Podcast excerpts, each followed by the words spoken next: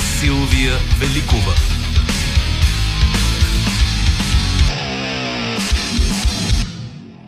За предаването ще работим заедно с Георги Чунчуков, който е звукорежисьор, редактор на предаването е Добрина Карамболова. Връзката ни с вас социалните мрежи осъществява и Валина Георгиева. Музиката, този път последно дистанционно, е осигурена от Марина Великова. И сега да скочим в особеностите на българското ежедневие с редовния коментар на Иво Балев от сега. Новини с добавена стойност.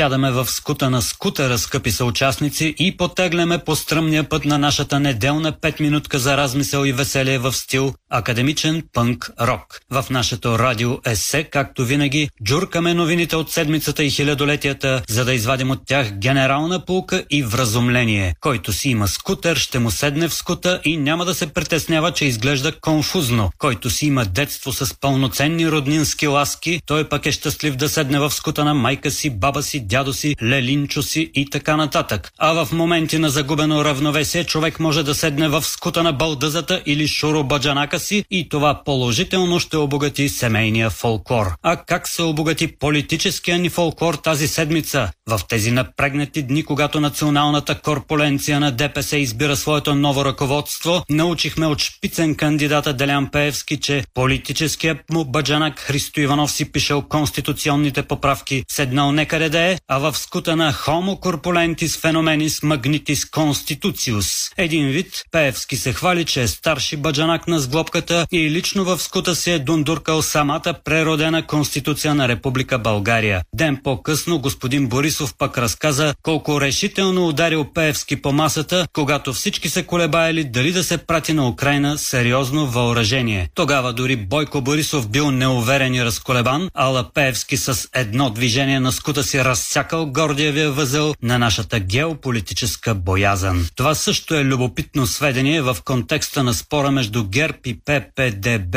за външното министерство. И излиза, че господин Пеевски дундурка в скута си включително и външната политика на сглобката, докато Николай Денков и Мария Габриел спорят кой от двамата да е по-външен министър. Ако се изразим по-така американски, Денков и Габриел спорят кой да оглави държавния департамент, а Пеевски им казва Моят скут е държавния апартамент, вие сте ми държавни секретарки. Ето такива удивителни събития се случиха в навечерието на епохално феноменалната национална корпуленция на ДПС. Тази седмица ни остави рояк от спомени свещени, като в майчиния скут. Архаичната дума скут се използва в лириката, както например детския писател Асен Босев ни показва, че майчиния скут е като бащиното огнище и родната стряха. Благодаря ти, мамо, за твоя топъл скут. Без теб ме чака само психически банкрут. Нещо такова ни внушава поетът. В майчиния скут се култивира емоционалното здраве на индивида. В историческите романи на Иван Вазов пък сме чели как пристига някой свиреп татарски хан, опустошава бащините огнища и българските владетели му целуват скута в знак на покорство. Явно е имало такъв унизителен ритуал, в който победеният целува скута на по-силния владетел и се съгласява да остане като подчинен шуробаджанак в управлението на завладяната държава. Целувай скута и дай тука за харема някоя царска бълдъза, казва татарския хан. Вече сме роднини, аз съм главата на царското ви семейство.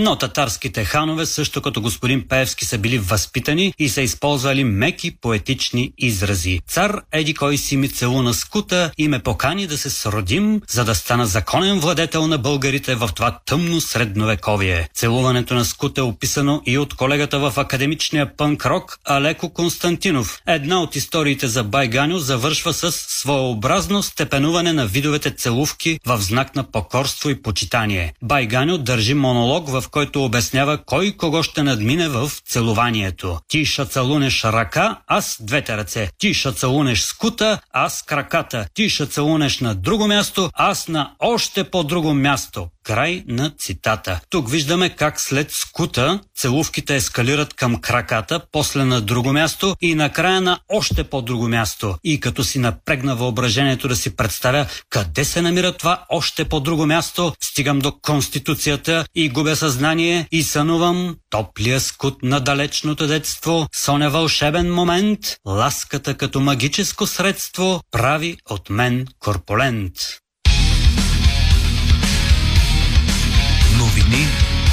Добавена стойност.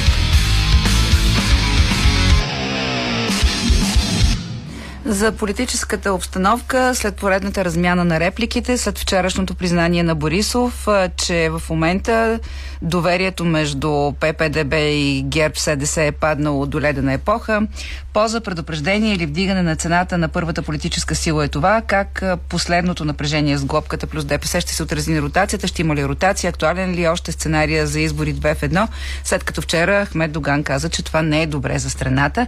За това ще говорим в днешното издание на политически некоректно. Преди това подгряваме нашата среща с едни от най-култовите реплики от седмицата. Изработихме документ, който е меморандум. Когато го финализираме, той трябва да стане реално договор между ППДБ и ГЕРБ, да бъде подписан от политическите лидери и от Николай Денков и Мария Габриел. С други думи, всички да поема отговорност за него. Няма да подпиша така наречения меморандум. Всичко има граници. Моите са, че не приемам държавата да се управлява при тотално неспазване на фундаментални принципи на демокрацията. На никой не му трябват избори. Това е ясно. Едно време беше всичко зависеше от Бойко. Ама не, не зависи всичко от Бойко. Точно ми е като попската работа, където един поп казал няма да гледате какво прави. Ще слушате какво говори. Христо Иванов пи мазно турско кафе моя кабинет и седеше в скута ми, докато се случи Конституцията. Пием в партийния дом каквото има и се опитваме да вършим някаква работа. Лично аз отказах на Христо Иванов делкането, което той ми предложи. Тук в моя кабинет делкането да бъде сигурен как ще се избере Висшия прокурорски съвет, за да бъде избран ортака му Андрей Акулов от неговия антикорупционен фонд за главен прокурор и за зам главен прокурор Сава Петров. Този тип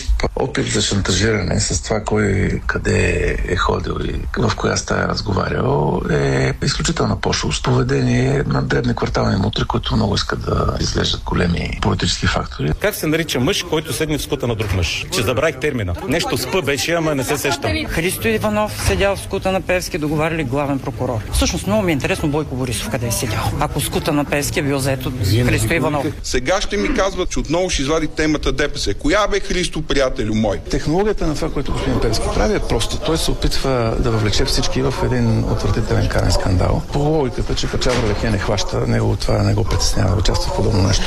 Маските трябва да паднат Христо. Искам да го знаеш, приятелю мой. Всичко свърши.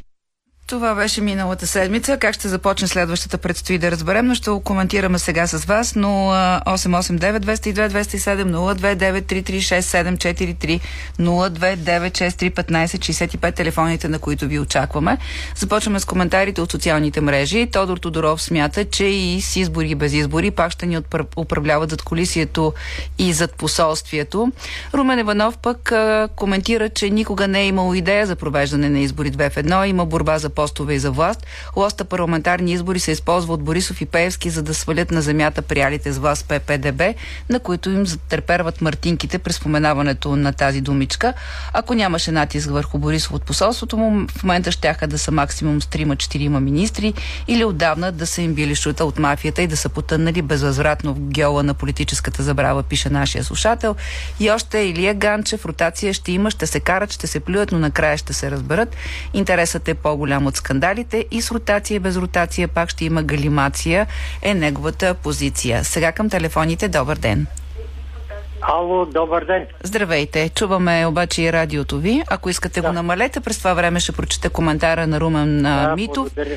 който ни пише Борисов и Певски няма да правят резки движения, докато върви войната в Украина. Габриел Ярко открои този факт на така наречената пресконференция, съобщавайки, че се връща от среща с посланиците. Какво казва Доган в случай няма значение. Той е наврян в Миша Дупка от същите тези посланици, от които треперят и Бойко и Певски е неговото мнение. Чуваме ли се вече без радиото? да връща да, сигнала. чуваме се, благодаря ви много. И така, слушаме ви. Ами да ви кажа, не искам да коментирам а, словесния дуел. А, те даже имаха дуел с Саби от 20 метра. А, имаше дуели дамски гамбита, сицилианска защита. Вече Бойко накрая майче е на Еншпила, преди да бутне чара. Но какво да ви кажа, мили хора, цела България, която чувате Бай Георги на 79 години. Ами, другарю Ахмед Доган, мили приятелю, защо ти мислиш, че ние ти вярваме?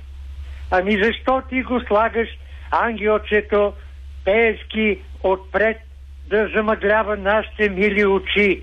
Български, турски, цигански, еврейски, ерменски и тем подобни. Защо мислите, че ние ви вярваме, бе господа? И другари, и приятелчета мили. А да оттеглете се, разберете най-накрая, че ви е дошло крайно време да се оттеглите. Искаме най-така спокойно да прилазите в края на плоската земя, която вие ползвате и гледате отстрани на тая плоска земя какво има отдолу. Ами отдолу е български изстрадал народ Благодаря. хора. Благодаря ви за обаждането. Надявам се да бъдем по-конкретни по темата, която коментираме. А, в крайна сметка, кой ще бъде лидер на една партия и дали избирателите на тази партия приемат начина по който се слагат лидерите, е проблем на тези, които гласуват за тази партия. А, Георги Ангелов, тази сглобка може би ще оцелее в името на власти пари и че никой не иска избори две в едно поради сложната външна политическа ситуация, войната в Украина е ясно. Тотю Генов, това за Украина им е само претекст, както и външно-политическата ситуация е неговата реплика. Борислав Найденов пише, факт е, че ППДБ са електорално успихнали, следователно новото евроатлантическо мнозинство е сглобка между ГЕРБ и ДПС. Те със сигурност са съгласували с посолството новата политическа конфигурация, гарантираща оставането на страната в сегашното геополитическо русло, както и безалтернативността си. На този фон движенията на печалния Христоса, ако не непременно неадекватни, то леко смешни. В шахмата кон не може да се бори срещу топ и дама, освен ако играча не е Христо Иванов и в двата случая. Сега към телефоните. Добър ден. Коментираме напрежението от края на миналата седмица и евентуалното му развитие през тази, която между другото ни приближава с още няколко дни към датата 6 март, когато би трябвало да се осъществи ротацията, поне според предварителните намерения на първите две политически сили. Добър ден, кой се обаща? Мариан Димитров и тук е Здравейте. Добър ден, госпожо Великова. А, ами преди няколко дена а, чух господин Пеевски да говори, че той а, щял да ме брани от а, олигархията. А, а, малко преди това говори, че бил спасителя. И аз се обърнах към календара, викам да не е 1 април, обаче не беше 1 април. Сега да слушам, а, говори за някакви марки, които ще да падат. А, същото време ППДБ а, говорят, че а, ще да предадат с власт ДПС и ГЕРБ и няма да разрешат тяхно мнозинство. Ами аз съм екстрем, те нали направиха най-добрата конституция, направиха най-добрите закони, когато никой не трябва да, не само да приема за власт, ами щяхме да избираме най-достойните, най-кадърните, най-подготвените и а, такива, които не са политически фигури. Така че а, вместо пак съм наблюдалкали, ми се струва на мене. И искам да задам един въпрос. а, Каква причина а, за митинга вследствие на журналистите във връзка с Палестина. Да не би пак да е върнал господин Пеев в националното радио да е казал кое е допустимо, кое не е допустимо. Ами да ви кажа честно, нямам идея на кого звъни господин Певски в Националното радио, ако звъни, така че не бих могла да бъда полезна в този, в отговор на този въпрос. Но ние, ние, моля, Да не стане като с интервюто с Мисълтанова. какво стана с какво за интер- интервюто с Е? Помните, като- той публикува един пост, тогава Националното радио ръководството реши, че не трябва да пуска интервюто. Би пак... Какво общо има това с протеста и палестинските? Не, не, общо има. А, вие по принцип си говорите така, Някой ползваме радиото- схемата, да. Някой радиото казва какво може и какво не може. Това е проблем. Ням, ами, този отговор не е към мен, а към взелите решения. Те могат само да кажат дали някой им е звъннал, дали са се самосезирали или са взели самостоятелно решение. Нали, разбирате, че не съм човека, който може да ви отговори на този въпрос и провокативно ми се струва да ми го задавате на мен. Цветан Мънгов, всъщност на ход е с глобката. Основната цел на ДПС е участие в централната власт. Какво ли, какви ли не маньоври видяхме през годините, включаха българи в ДПС, коалираха с БСП, дори Ахмед Доган се отегли за да не дразни, а сега гласуваха на кредит реформите на сглобката, сложиха българин за шеф, черпаха неуморно с кафе и прочи. Е, след тези реверанси от ДПС очакват положително отношение, т.е. оферти. Не ги ли получат, ще се ядосат и ще пробват някаква форма на депесарски шут. Някои коментатори, като професор Иво Христов, дори прогнозираха използване на етническата картия, карта, ако изолацията, изолацията на ДПС продължи, пише нашия слушател. Сега отиваме към телефоните отново. Добър ден. Добър ден, госпожо Велико. Аз съм. Вие сте, да. Здравейте. Младен Дибов от София се обажда. Да. Гордиевия възел при нас е калпавият ни изборен кодекс. Той предопределя това за циклене от извънредни избори на извънредни избори, които няма да доведат до нищо. Тоест смятате, че вървим Две- към предсрочни избори? Това са начините да... Не, не, чакайте, чакайте. Нека да не е универсален отговор, който давате по всяка тема, която питаме. Смятате ли, че вървим към предсрочни избори? Госпожо Великова, Да. ние, че вървиме към предсрочни избори, вървиме. Обаче те няма да решат нищо. Пак ще бъдем жертва. Защото два са начините ние да разсечеме този гордия възел. Единият е чрез иницииран от президента референдум да се направят такива поправки в изборен кодекс, че той да стане изборен кодекс на народовластието, а не на безчестието. И втория начин е да се намерят поне 50 хиляди луди глави и да блокират всички училища, Защо? които се превърнат в а, избирателни центрове. Аха, ясно. Добре, благодаря ви. Много революционни ми се струват вашите а, очаквания, в, особено във втората част. Що се отнася до президента, това е въпрос наистина, по който може да бъде питан, когато бъде видян. Костадин а, Тонков, всичко на теория е прекрасно, корупция няма, правителството живее с мисълта за добруване на хората, виждам поводи за промяна на начина на управление от последните 34 години, пише нашия слушател. А, Емил Събев, всички искат избори, но изглежда не им позволяват да ги проведат. Дянко Чанков коментира мотото, под което протече конференцията на ДПС. Знаете, в него се съдържа и думата новото начало. Ново начало не ми звучи като нова булка, нов късмет, а, нов бърдак с прецъфтели труженици. А, сега деп, още един коментар по повод конференцията на ДПС на Мария Челебийска. ДПС методично, умно и прагматично води своята политика и ще стигне до високата точка на държавната власт. Ще станем свидетели на поговорката двама се карат, третия печели. Какво мисли следващия ни слушател? Добър ден. Ало, добър ден. Здравейте. Здравейте, да, Бог добро. Бих искал да ми посочите една причина да имам уважение към този народ, към български. Една причина или някой това, което чух до сега в вашите коментари на вашите слушатели и така нататък, аз не, не чух нещо съществено, нещо а, Ще ви помоля да не коментирате а, нашите слушатели. Ако имате да кажете нещо по темата, да кажете, да имате предвид, да, че не сме тук, за да генерализираме какъв е българския народ, така че моля за вашето То- мнение. То, този шум с този меморандум се дигна само само да се прикрият там а, съдите от а, онзи скандал, за който води до неминуемо ще доведе до след време, дори ако не до Певски и до Борисов. Кой е скандал? Еми, тут, а, с този нотариус а там А защо смятате, че е прикрит? връзка. Мисля, че там работата продължава и... А, продължава тя. То за това се дигна шум. Сега с това да се отклони вниманието с този меморандум. И това никой не, до сега никой дор- дори не, не го изпомена, не му мини през а, и на вас, журналистите, и на Ами, тези слушатели. Просто защото не е вярно. Комисията продължава работата, разкритията вървят. Ние си търсим Не, събеседници и да- коментираме да тази тема. някъде. Така въпрос, че това, едва ли... направиха Певски и Борисов, това е едно отклонение. Едно така на, на, на съзнанието на хората. и Да, така разбирам ви. Благодаря ви за обаждането. Отиваме към Дойчин Дойчинов в интерес на спойката. Всичко е възможно. То се доказва всяка минута. Който си е продал душата, няма да може да забележи. Това се казва фанатизъм в кръвта. Това от а, социалните мрежи към телефоните сега. Добър ден. Ало, Здравейте. здравейте, госпожо Великова. Здравейте. Тодоров от София.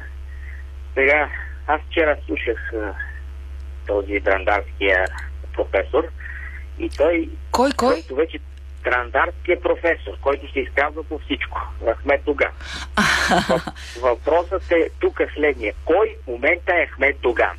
Питам аз за да ми дава акъл и да дава акъл на целия български народ, казва дали да има избори и да няма избори. Ма той си го Кой? каза на неговите си хора там, на, ДП, на конференция на ДПС. Това Защо? така беше раздухано по телевизията, е. едно се е изказал папак. Е, вижте сега, който и партиен лидер да се изказва на такива форуми, се раздухва в медиите, защото това са някакви знакови изявления. Какво... Добре, това през годините толкова ме дразно, просто изказвам мнението. Второто, Добре. което е, второто, което е, тези хора от ППДБ не усещат вече, че стават изключително смешни пред хората.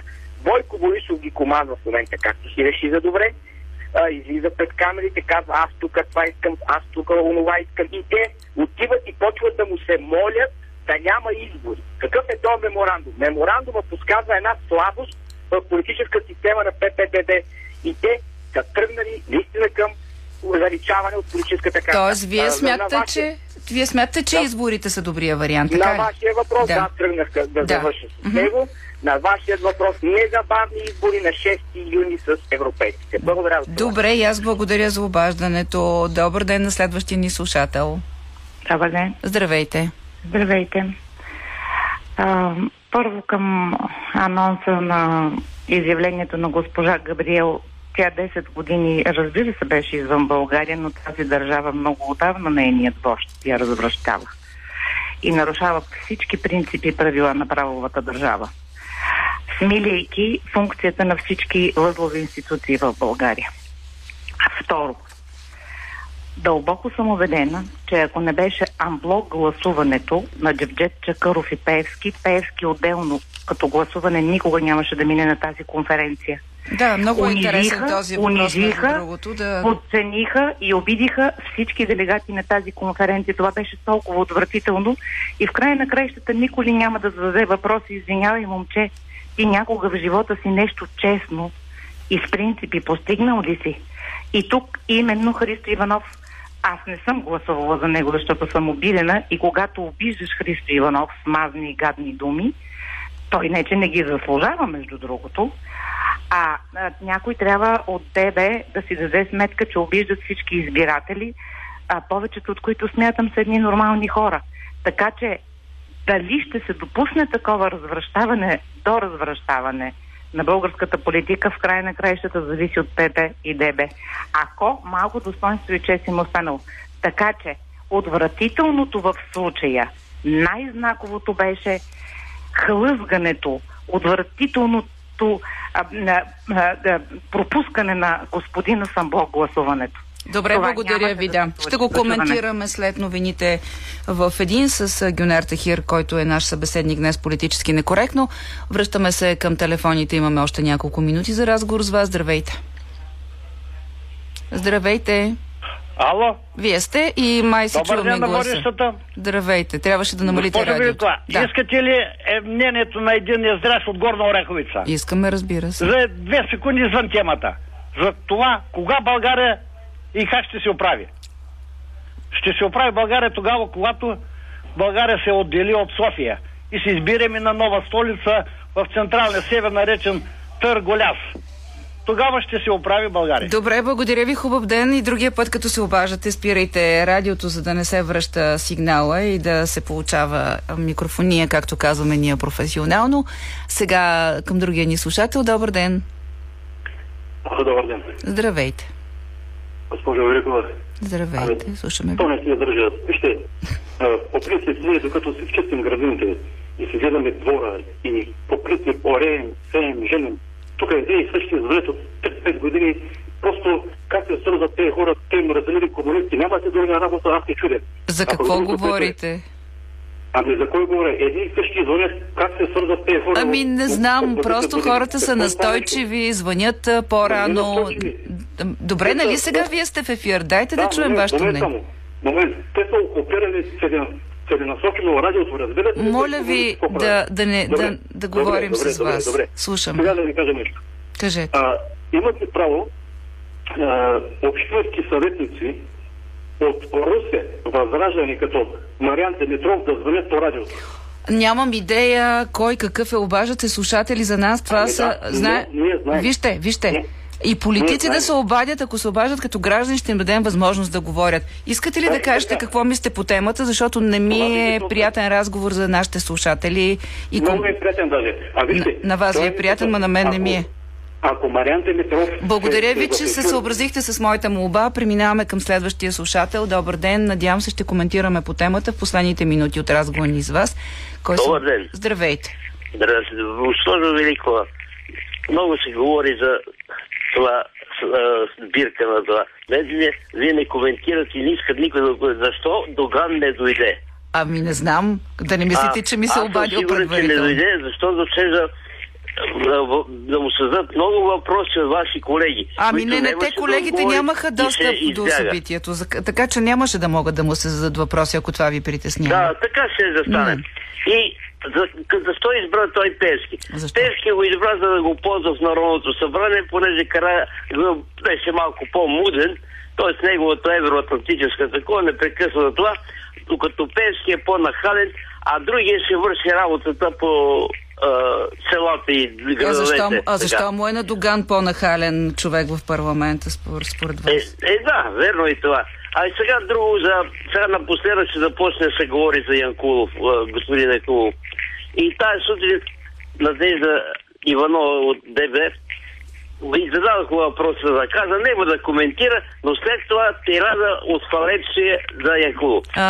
Господин Янкулов беше преди малко в нашето предаване Неделя 150. Каза, че с него не са водени разговори за тази позиция. Така не, аз че... не говоря за него. А за... Въпрос е, зад колисно вече се говори за него. А Цонева също.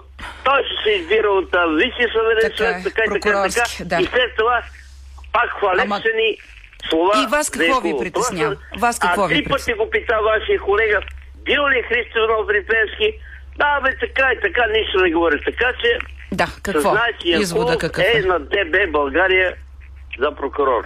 добре. Всичко най-хубаво. Само, само, надявам се, че всъщност а, в крайна сметка кой ще е главен прокурор, ще избере Висшия прокурорски съвет, което е процедура, която предстои по-нататък във времето, така че сега няма да и отделяме толкова време. Благодаря ви, че се обаждахте, благодаря ви, че ни писахте. След един задаваме въпросите, свързани с конференцията на Движението и права за права и свободи. Много интересни ам, знаци имаше от нея.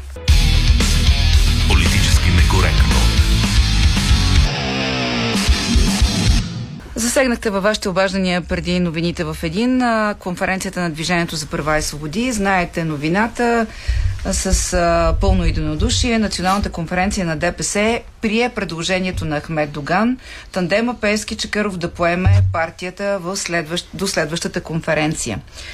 А, за видимостта и за това, което остана а, невидимо. За знаците сега ще говорим с моя гост. Това е Гюнер Тахир. Той е бивш заместник председател на ДПС.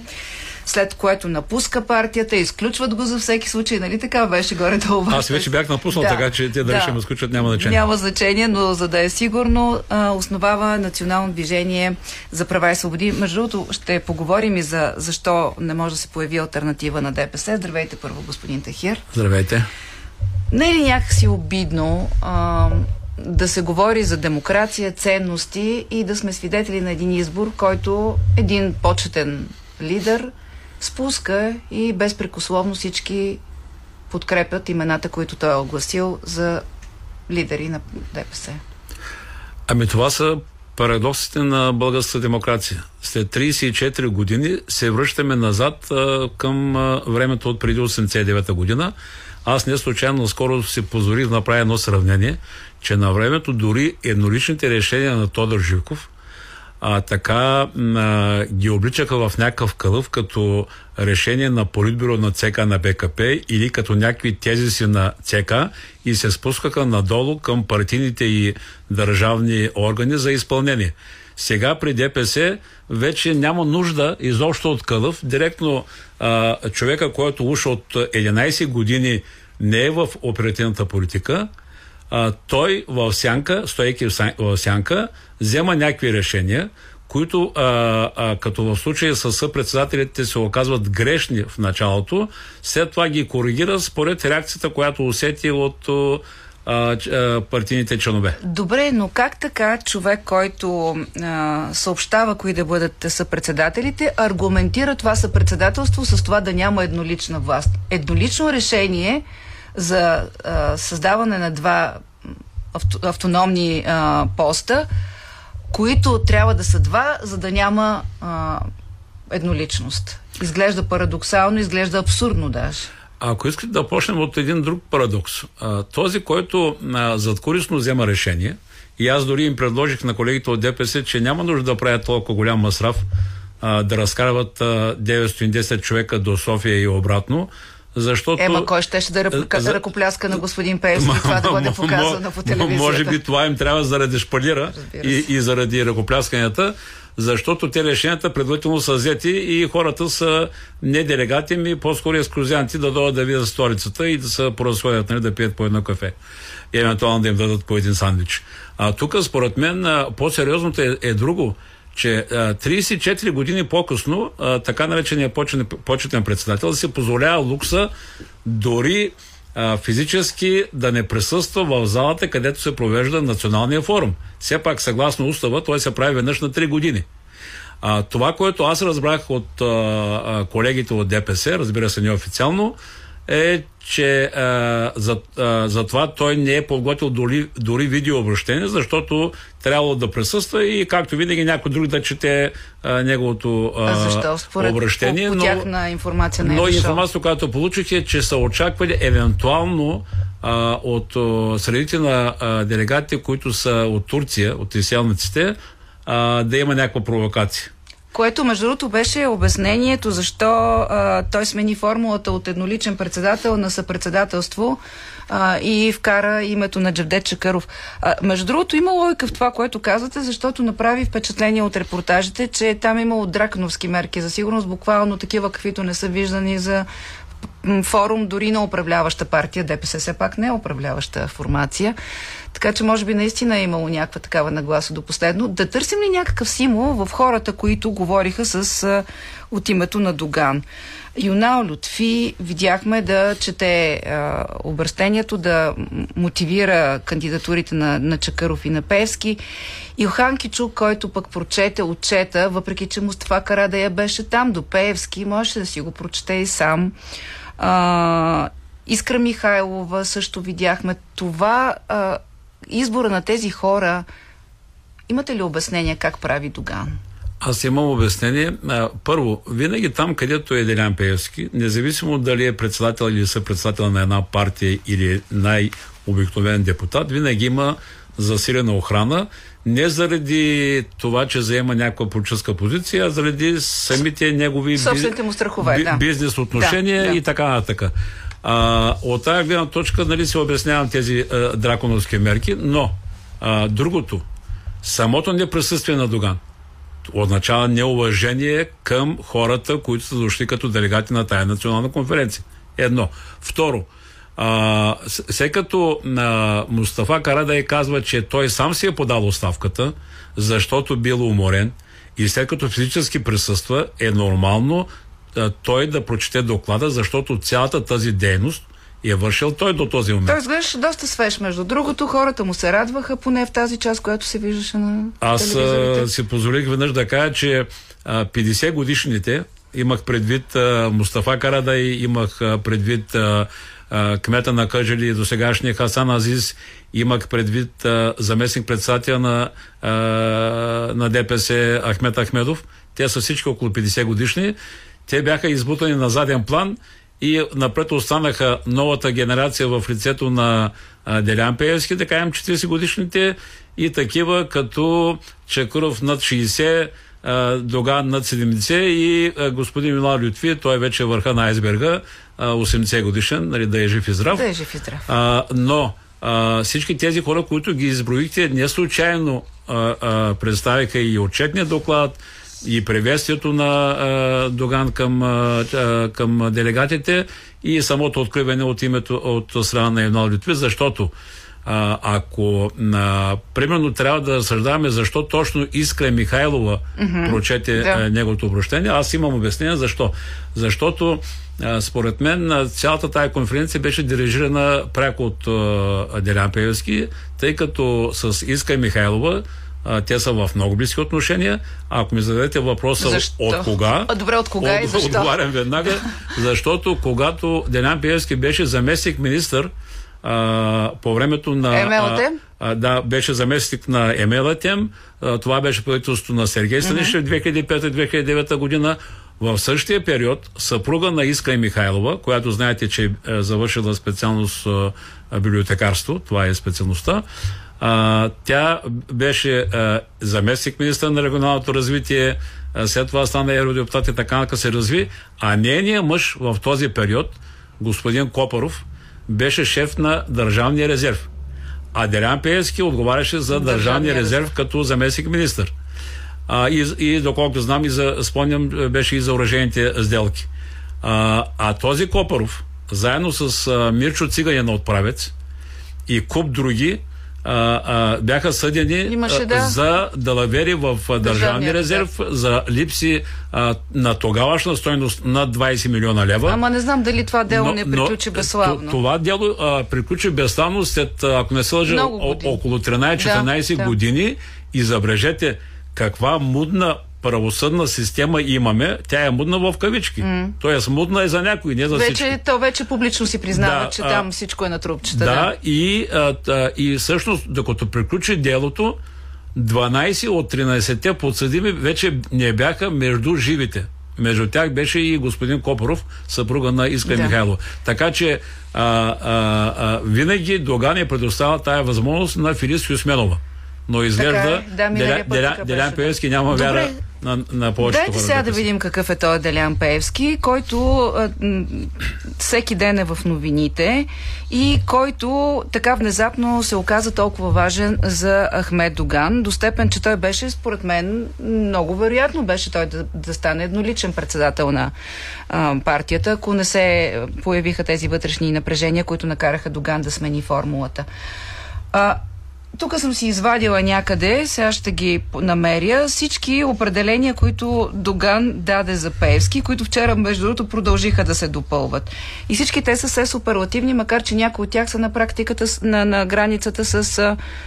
Как да кажа, аз като чуя думата комбинативност, не винаги я възприемам само като положителна, положителна на определение. Как, какво стана, че Доган а, видя в Пеевски човека, който може да бъде новото начало в ДПС?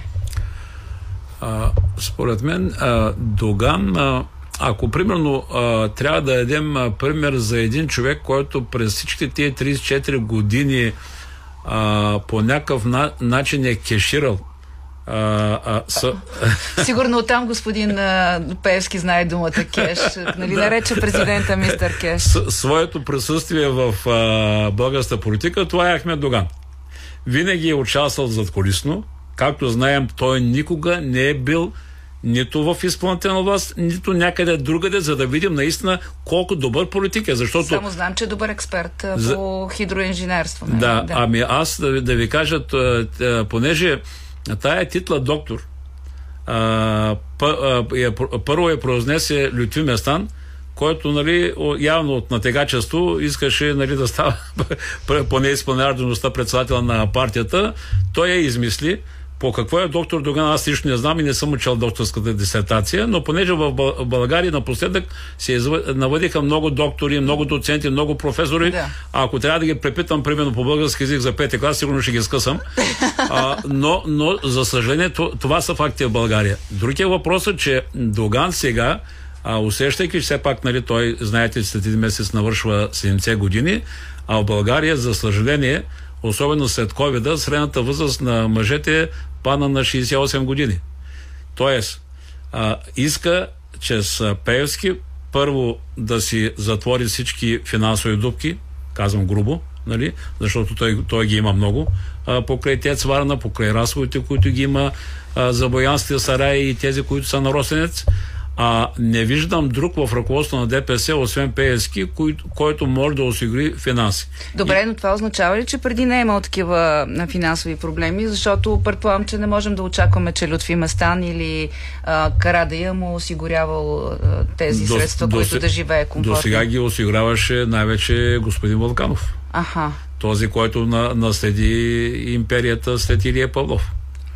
Този, който а, даде официално а, а, почти 2 милиона лева на хид- Певски сменя Вълканов, така хидроинженера Доган, но тъй като Вълканов също е вече на определена възраст, доколкото разбрах, вече не иска да финансира а, разходите на Боянските сараи и, а, и вече всичко това е прехвърлено на фирми на Доган. Добре де, ама как става това? Нали, Доган е санкциониран по Магницки, по а, а, британски мерки за, за санкции има по отношение на него. Би трябвало той да живее буквално само от заплатата си. Спомняте ли се по едно време как а, Хамид Хамид и други а, колеги от о, на ДПС а, плачеха буквално, видите ли, Делян Пеевски не можел да се плаща дори режимните Мгм. разходи. Имаше един такъв период, нали? А, другия беше Йордан Цонев. Да, даже си спомням, че те му извинява, господин Карадия му извиняваше отсъствията, за да може човек все То- пак да точно си така да получи парите. това. Сега, доколкото знам, а, нямам а, а, точно дефини... самата дефиниция, но те вчера са направили и поправка в а, устава на партията и всъщност финансовите документи ще ги подписва Чакъров, нали? дру- другия съпредседател За да нямаме Джеде Чакъров, с, за- защото, Магнитски. защото а, санкциите а, от Да. а, Магнитски биха били приложими и, сам, и спрямо самата партия ДПС, Да. ако Делян Пеевски не разписва Както такива беше документи. с българското лято на а, Васил Бошков, когато Да. всъщност не можа. Тоест, и- измислили са го това, за да няма да, проблем. премислили са го, как, както, например, на времето Доган, а, когато реши да става а, почетен председател, беше и премислил и това как да се оттегли толкова елегантно, но да останат юздите в негови ръце. Тогава, нали, за първ път го казвам в ефир, ми се обади на мене след 16 години, ние бяхме се срещали, и аз се очудих защо ли иска разговор с мен. А, просто, може би, е решил, че със своите хора няма как да сподели а, неща, които го притесняват. Тогава, например, в разговор с мен ми сподели, че, че ще се отказва и аз не му повярвах, но като го погледнах в очите, видях, че наистина е, е, е, сериозно ми говори. А, просто финтира натиска, който имаше от Анкара от към Ердоган и а, тогава говоря ви за септември 2012 година и от Бойко Борисов тук, тъй като те се разменяха пасове с а, другия футболист а, а, в южната ни съседка. А, и а, самия Доган реши да ги финтира, да стане почетен председател, не носи никаква пряка отговорност, но определението на кандидати за кметове на общини, за председатели на общински съвети, за кандидат-депутати останаха в негови ръце. Кастинга, който видяхме. Защо ви се обади? Ами, и аз тогава си замислих въпроса защо, защо Аджаба ми се обадил, но а, а, си направих изводите, че а, това кардинално решение, той ми го каза под някаква форма, не е толкова открито, а, той нямаше как да го сподели с а, хората около него, защото той знае, че това са хора, които само му са мазнят, а, няма да му кажат обективни неща, а, да, докато Гюнер Такир, както се знае, винаги казва нещата а, прямо коме в очи. И затова може би имаше нужда от такъв събеседник като мен. Ама вижте, продължава и до сега явно този процес. Видяхме, аз не случайно споменах кастингите за кметове. А, виждаме, че сега на ниво партийно той казва кои да са хората, вероятно той ще определи кои да са евродепутатите. Защо това е възможно в тази партия?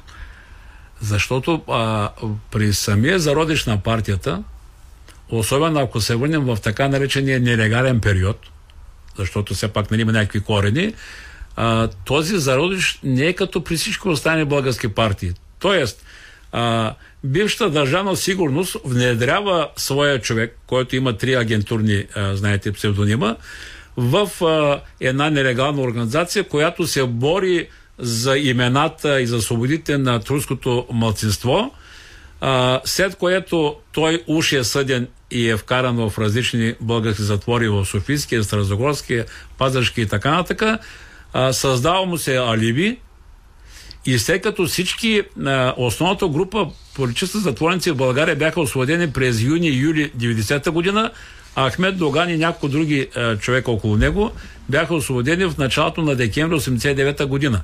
Съвсем целенасочено, защото тогава имаше една е, телевизия, Българска национална телевизия, както и едно радио, наци... да. национално радио.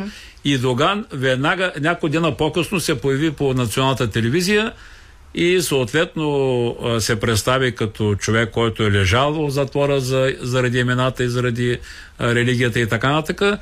И разбира се, всички ние, които сме така наречените основатели на ДПС, не познавайки Доган, не знаеки неговото минало, се хванахме на въдиците, създадахме тази партия. Колко останаха, между другото, от тези хора около него? Сега, като вие, господин Нуктае, Ксим Дал, а, с- в- в- в- във времето се...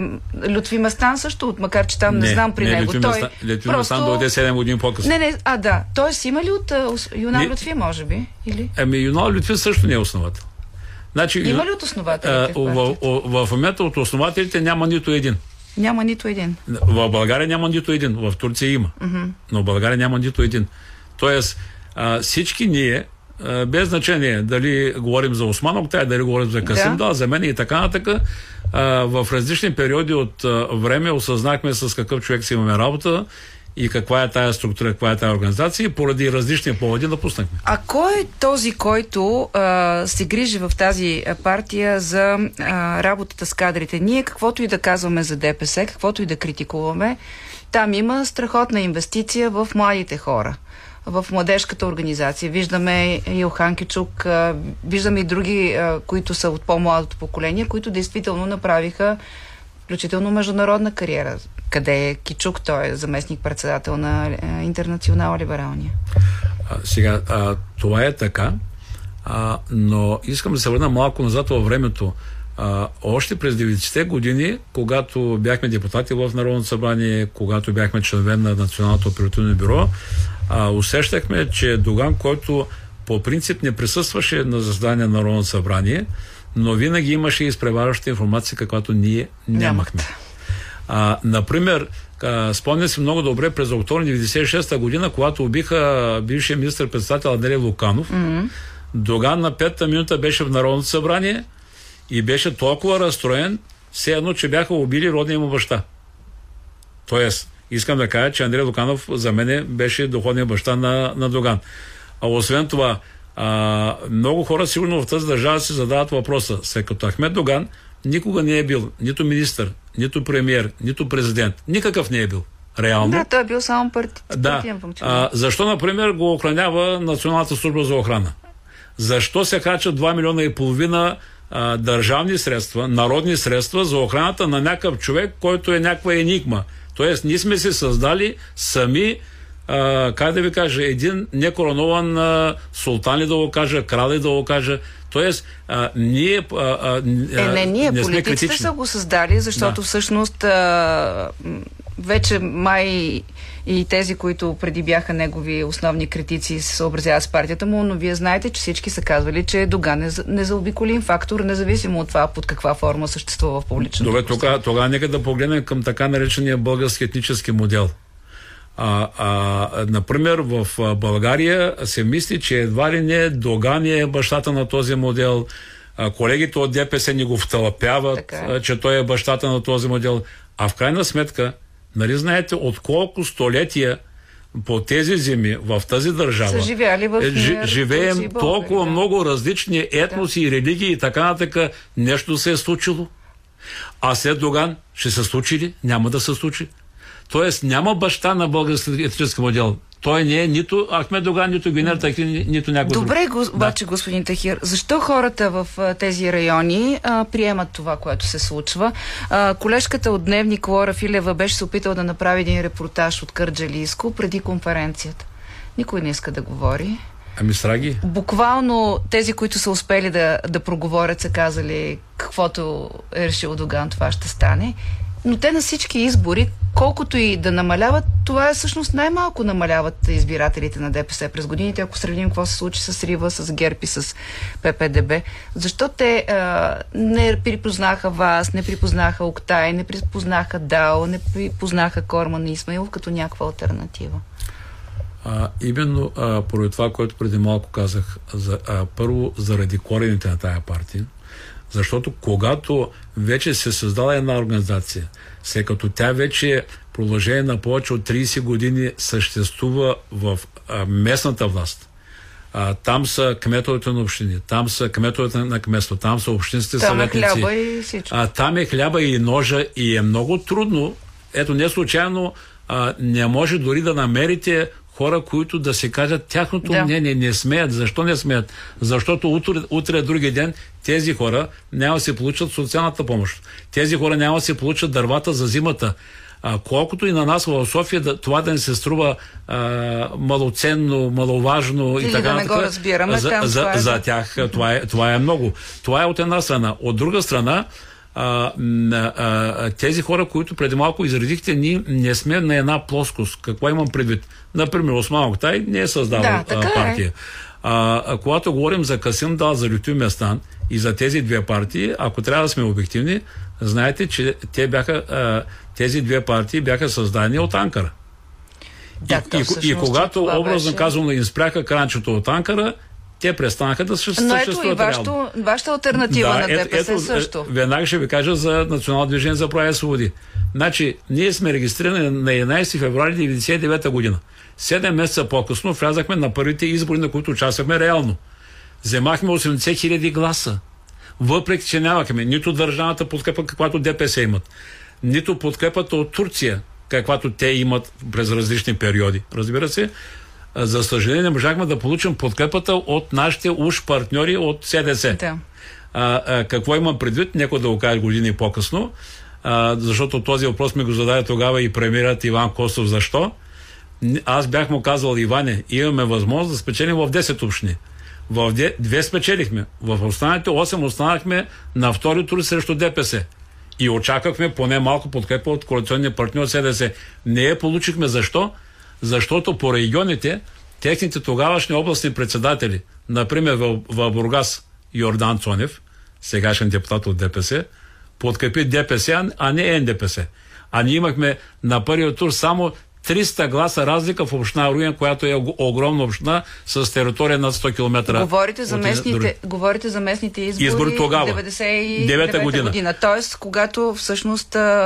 Те... Аз бях в, в парламентарната група на СДС. Да, само да. че тогава СДС и ДПС бяха в партньорски отношения, нали така? Ама поне официално не бяха, защото тогава Иван Косто беше обявил Доган за проклятие на България. но преди това нали? ДПС подкрепи и благодарение на тях Петър Стоянов беше избран за президент. За президентски избор, нали? да. Да, това искам да кажа, но, че... Но, но, но вече аз говоря за 99-та година. Вече е бил проклятие. Например, в Разград а, бяхме останали на втори тур в четири общини и Никола Николов, Помним А, а, водача на групата на Агнеще Главички подкрепи а, ДПС. По същия начин Димитър Абаджиев в а, а, област Търговище в община Опака, за да стане неговият проточет за месек кмет на общината а, а, в Омуртак, той подкрепи в Опака. Тоест винаги политиците да. явно, колкото и да се разграничават от ДПС, са имали интерес от а, това, това тя е, да е Това е винаги фактор. и още, има още един фактор.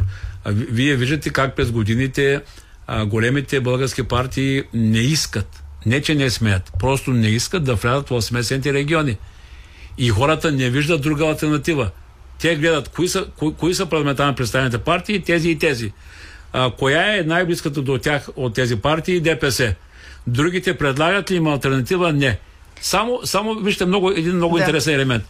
В определени а, периоди а, една трета от парламентарната група на ДПС са с български имена. 12 от 36. Кажете ми в коя друга парламентарна Има... група има обра... обратния Обратния процес. процес няма, да, така е. Еми... Един Цветанов се опитваше нещо да направи, но а, май там нямаше голям успех. Да. Добре, това, а, това че а, включително и с а, а, тези политически жестове ДПС е успяла да се наложи през годините, дава ли а, достатъчно самочувствие на тази партия да поиска вече да е официално във властта? А, по начина по който виждаме, че го прави в момента Делян Пеевски. Той се сърди, когато някой го изключва от схемите за регулатори, за позиции, Защото, а, обижда. е, защото е свикнала да взема. Да, но преди да. някакси това се случваше задколисно. Сега явно вече е дошъл момента, в който те искат това да се случва явно. Те да са предвидени като а, част от това разпределение. Защото, вижте, преди малко, понеже говорихме каква е разликата между Делян Пеевски и другите, другите хора от ръководството на, на ДПС, а, няма как да сложим на една плоскост, например, хора като Делян Пеевски от една страна и от друга страна да кажем хора като Мустафа Карадай, като Лютви Местан през годините, а, други нали, техни, Джеде Чакаров, а, защото а, сега сами ще се уверим, че а, през следващите месеци Джеде Чакаров ще бъде само една сянка. Да, Човека, и... който подписва документите. За да може да няма проблеми с магнит. Така.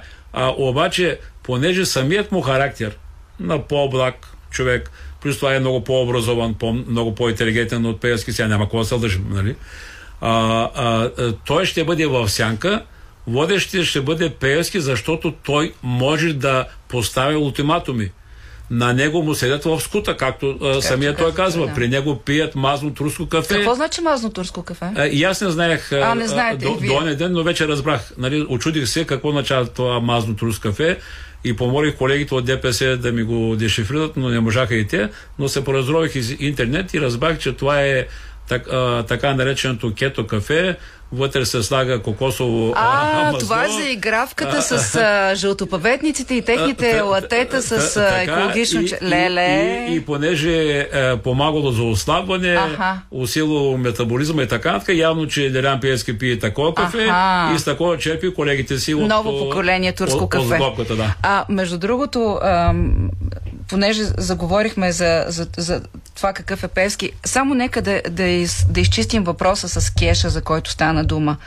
А, и вчера все пак под някаква форма и защо как си обяснявате вие това, че от няколко месеца Доган слага на масата непрекъснато темата за евентуалното а, комерциализиране, а, превръщане на, на ДПС в а, партия фирма. Ето и вчера той буквално казва, само да си намеря цитата, а, ако този постоянен ангажимент към нашите избиратели не се превърне в приоритет на ДПС, перспективата да се превърнем в бутикова платена партия е сигурна. Почти няма изявление негово напоследък, което той да не пред- предупреждава за това а, превръщането ДПС в фирма. Ама тя отдавна се е проявила така Ама защо партия. той толкова настойчиво го, го казва? Защото може би самия той иска да се разграничи, а реално бащата на този модел партия бутикова платена е самият Доган. Защото вие нали не си мислите, че тези, които той ги одобрява за кандидати за кметове на общини и а, депутати, не се отчитат на Доган. Отчитат ли се? Отчитат се, да. Лично на него, а не на партията. Разбира се. Еми, той има, той има доста а, режими, които трябва да покрива. Е, сигурно да. Е, Има много, Има много лични разходи. Плюс това, нека да не забравям, че човека е философ. Той на такива материални неща гледа много отгоре и за него това са такива злободневни работи, с които той дори не се занимава. Добре, сега какво, как, е вашата прогноза? Какво предстои да видим да се случва в ДПС след тази конференция?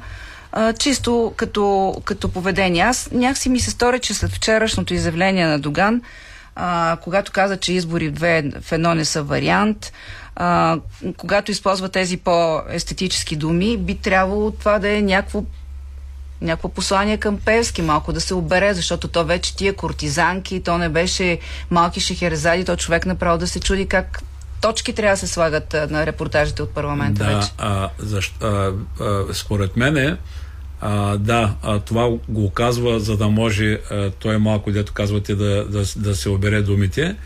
А, но а, преди малко, понеже говорихме за това, че ДПС не получава такъв спад в подкрепата през годините, искам да я върна три години назад, когато бяха три последователни парламентарни избори а, на, а, а, а, а, през април 21 а, след това през Юли. юли и след това ноември, Ноември, да. а, ДПС само за първите два избора загуби 80 хиляди гласа вътре в страната. Как бяха компенсирани? На първите избори а, Турция не се намеси. В смисъл остави хората да гласуват както те се знаят. Но вече на вторите и особено на третите избори имаше пряка намеса, а, имаше над 87 хиляди, ако не се лъжа, гласове, които компенсираха. Ма това не беше ли, когато Карадая беше кандидат за президент да, да, и това беше, да, всички има, разбрахме... И, имам предвид а, изборите да, на 14 да, ноември да, 2021 година. Да.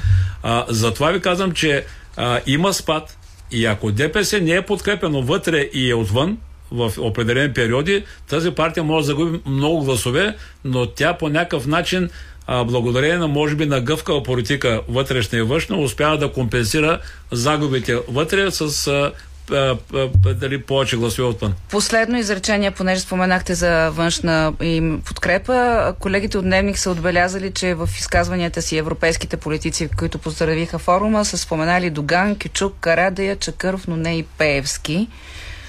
Ами, много естествено. Както, например, в видеообращението си Ердоган, президента на Турция, не споменава нечие име. Тоест Певски ще е за вътрешна употреба. Да, а по-скоро. Да държи а, тук обаче, тук. според мен, ще последва една борба за надмощие между Доган и него. И Която кога, когато Пеевски обаче се взриви, тогава ще взриви самата партия. Тоест, Доган няма, няма да може да се отърве от него, както се отърва от uh, Мустафа Карадай и Лютю Местан. Тоест, Певски е по-силен от Доган. Еми в определени моменти ще, ще бъде такъв, защото той ще бъде оперативният а, ръководител. Предстои да видим. Благодаря ви много за този разговор. Това беше Гюнет Тахир в студиото на Политически некоректно в един разговор след конференцията на ДПС, която не беше просто едно политическо събитие на една формация, а един форум, който имаше послания, които бяха свързани с това как продължава политическото управление нататък.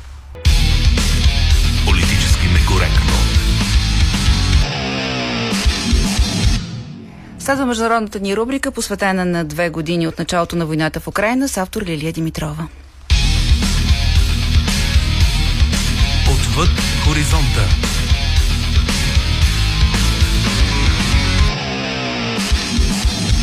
Две години война в Украина. 24 месеца унищожения и жертви, 730 дни сражения и обстрели, 17 520 часа армиите на Киев и Москва остават вкопчени в смъртоносна хватка. На източния фронт обаче няма почти нищо ново, коментира лорд Джордж Робъртсън, бивш генерален секретар на НАТО.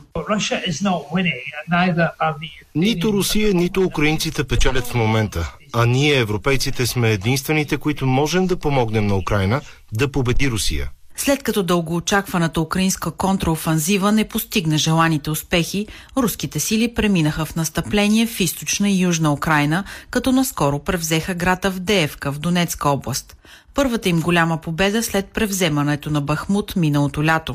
Авдеевка се намира в околностите на Донецк, административния център на едноименната област, която е частично окупирана от руските сили. Превземането на Авдеевка може да послужи на Русия като плацдарм за окончателното превземане на цялата Донецка област. Според Вашингтонския институт за изследване на войната обаче, падането на града има по-скоро символично значение. В кратка публикация във Фейсбук, новия украински главнокомандващ генерал-полковник Александър Сирски заяви, че е взел решението с цел избягване на обкръжения и запазване на живота и здравето на военнослужащите – Главнокомандващият добави, че войските се изтеглят на по-изгодни позиции. Нашите войници изпълниха доблесно воинския си дълг, направиха всичко възможно да разбият най-добрите руски части и причиниха значителни загуби на врага в жива сила и техника. Вземаме мерки за стабилизиране на положението и удържане на позициите ни. Случилото се в Авдеевка беше първото голямо изпитание за Сирски, след като в началото на месеца встъпи в длъжност като командващ на украинските въоръжени сили. В предишното си качество на командир на сухопътните войски, той беше подложен на критики, че в продължение на 9 месеца упорито не се отказваше от отбраната на Бахмут. Обсада превърнала се в най-дългата и кръвопролитна битка от началото на войната. Независимо как ще повлияе оттеглянето на Авдеевка, украинската армия е изправена пред изключително трудна ситуация в някои части на фронта, заяви президента Владимир Зеленски, като посочи, че Русия се възползва от забавянето на военната помощ за Украина. Зараз надзвичайно важка ситуація на кількох. Сега ситуацията на няколко места на фронтовата линия е много трудна. Именно там, където руските войски са концентрирали максимално резервите си. Те се възползват от забавянето на помощта за Украина. Това са неща, които се усещат много. Дефицит на артилерия, нужда от средства за противовъздушна отбрана на фронта и на оръжие с голям обсек. Липсата на боеприпаси е сериозен проблем за украинските военни на фронтовата линия.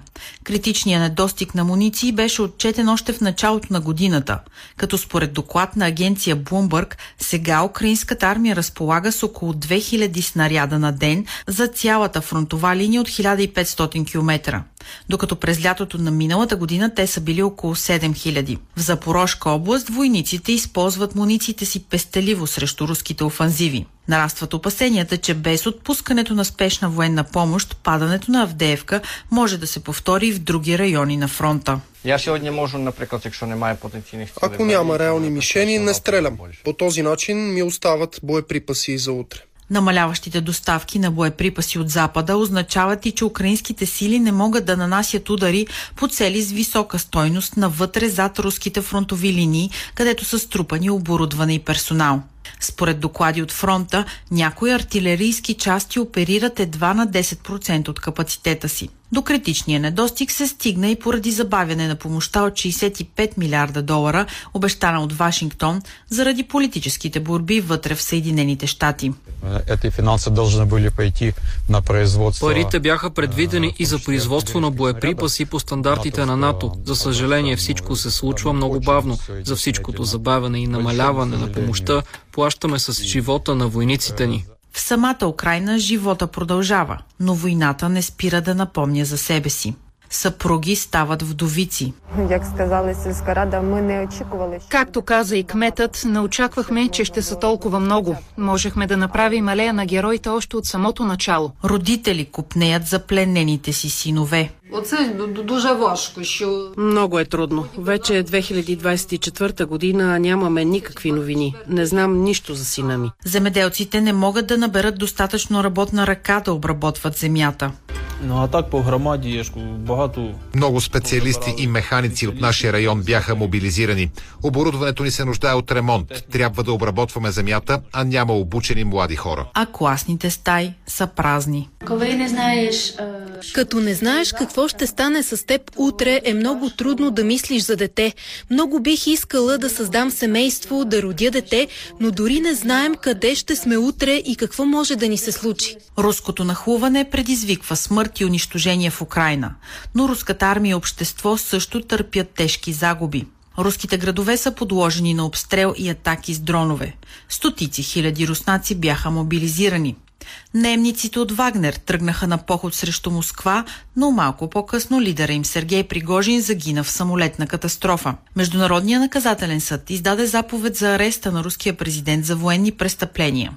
А сега и най-отявления критик на Путин е мъртъв. Мы знаем, из-за чего конкретно. Знаем точно защо Путин уби Алексей преди три дни. Скоро ще ви разкажем за това.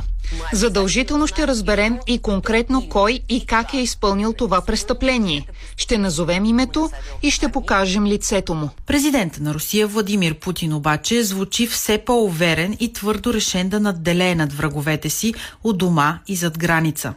Обявява се срещу Америка, НАТО и Европейския съюз и представя войната в Украина като руска борба срещу целия западен свят и екзистенциална битка за оцеляване на страната. Събитията от последната година потвърждават, че Запада продължава да води хибридна война срещу Русия. Активно снабдява Украина с разузнавателни данни, праща военни съветници и най-модерните си оръжейни системи. Активността на военния блок НАТО също рязко се увеличи. Многобройни американски части бяха разположени в близост до границите ни. А само преди 20 на години 59% от руснаците са одобрявали идеята Русия да се присъедини към Европейския съюз.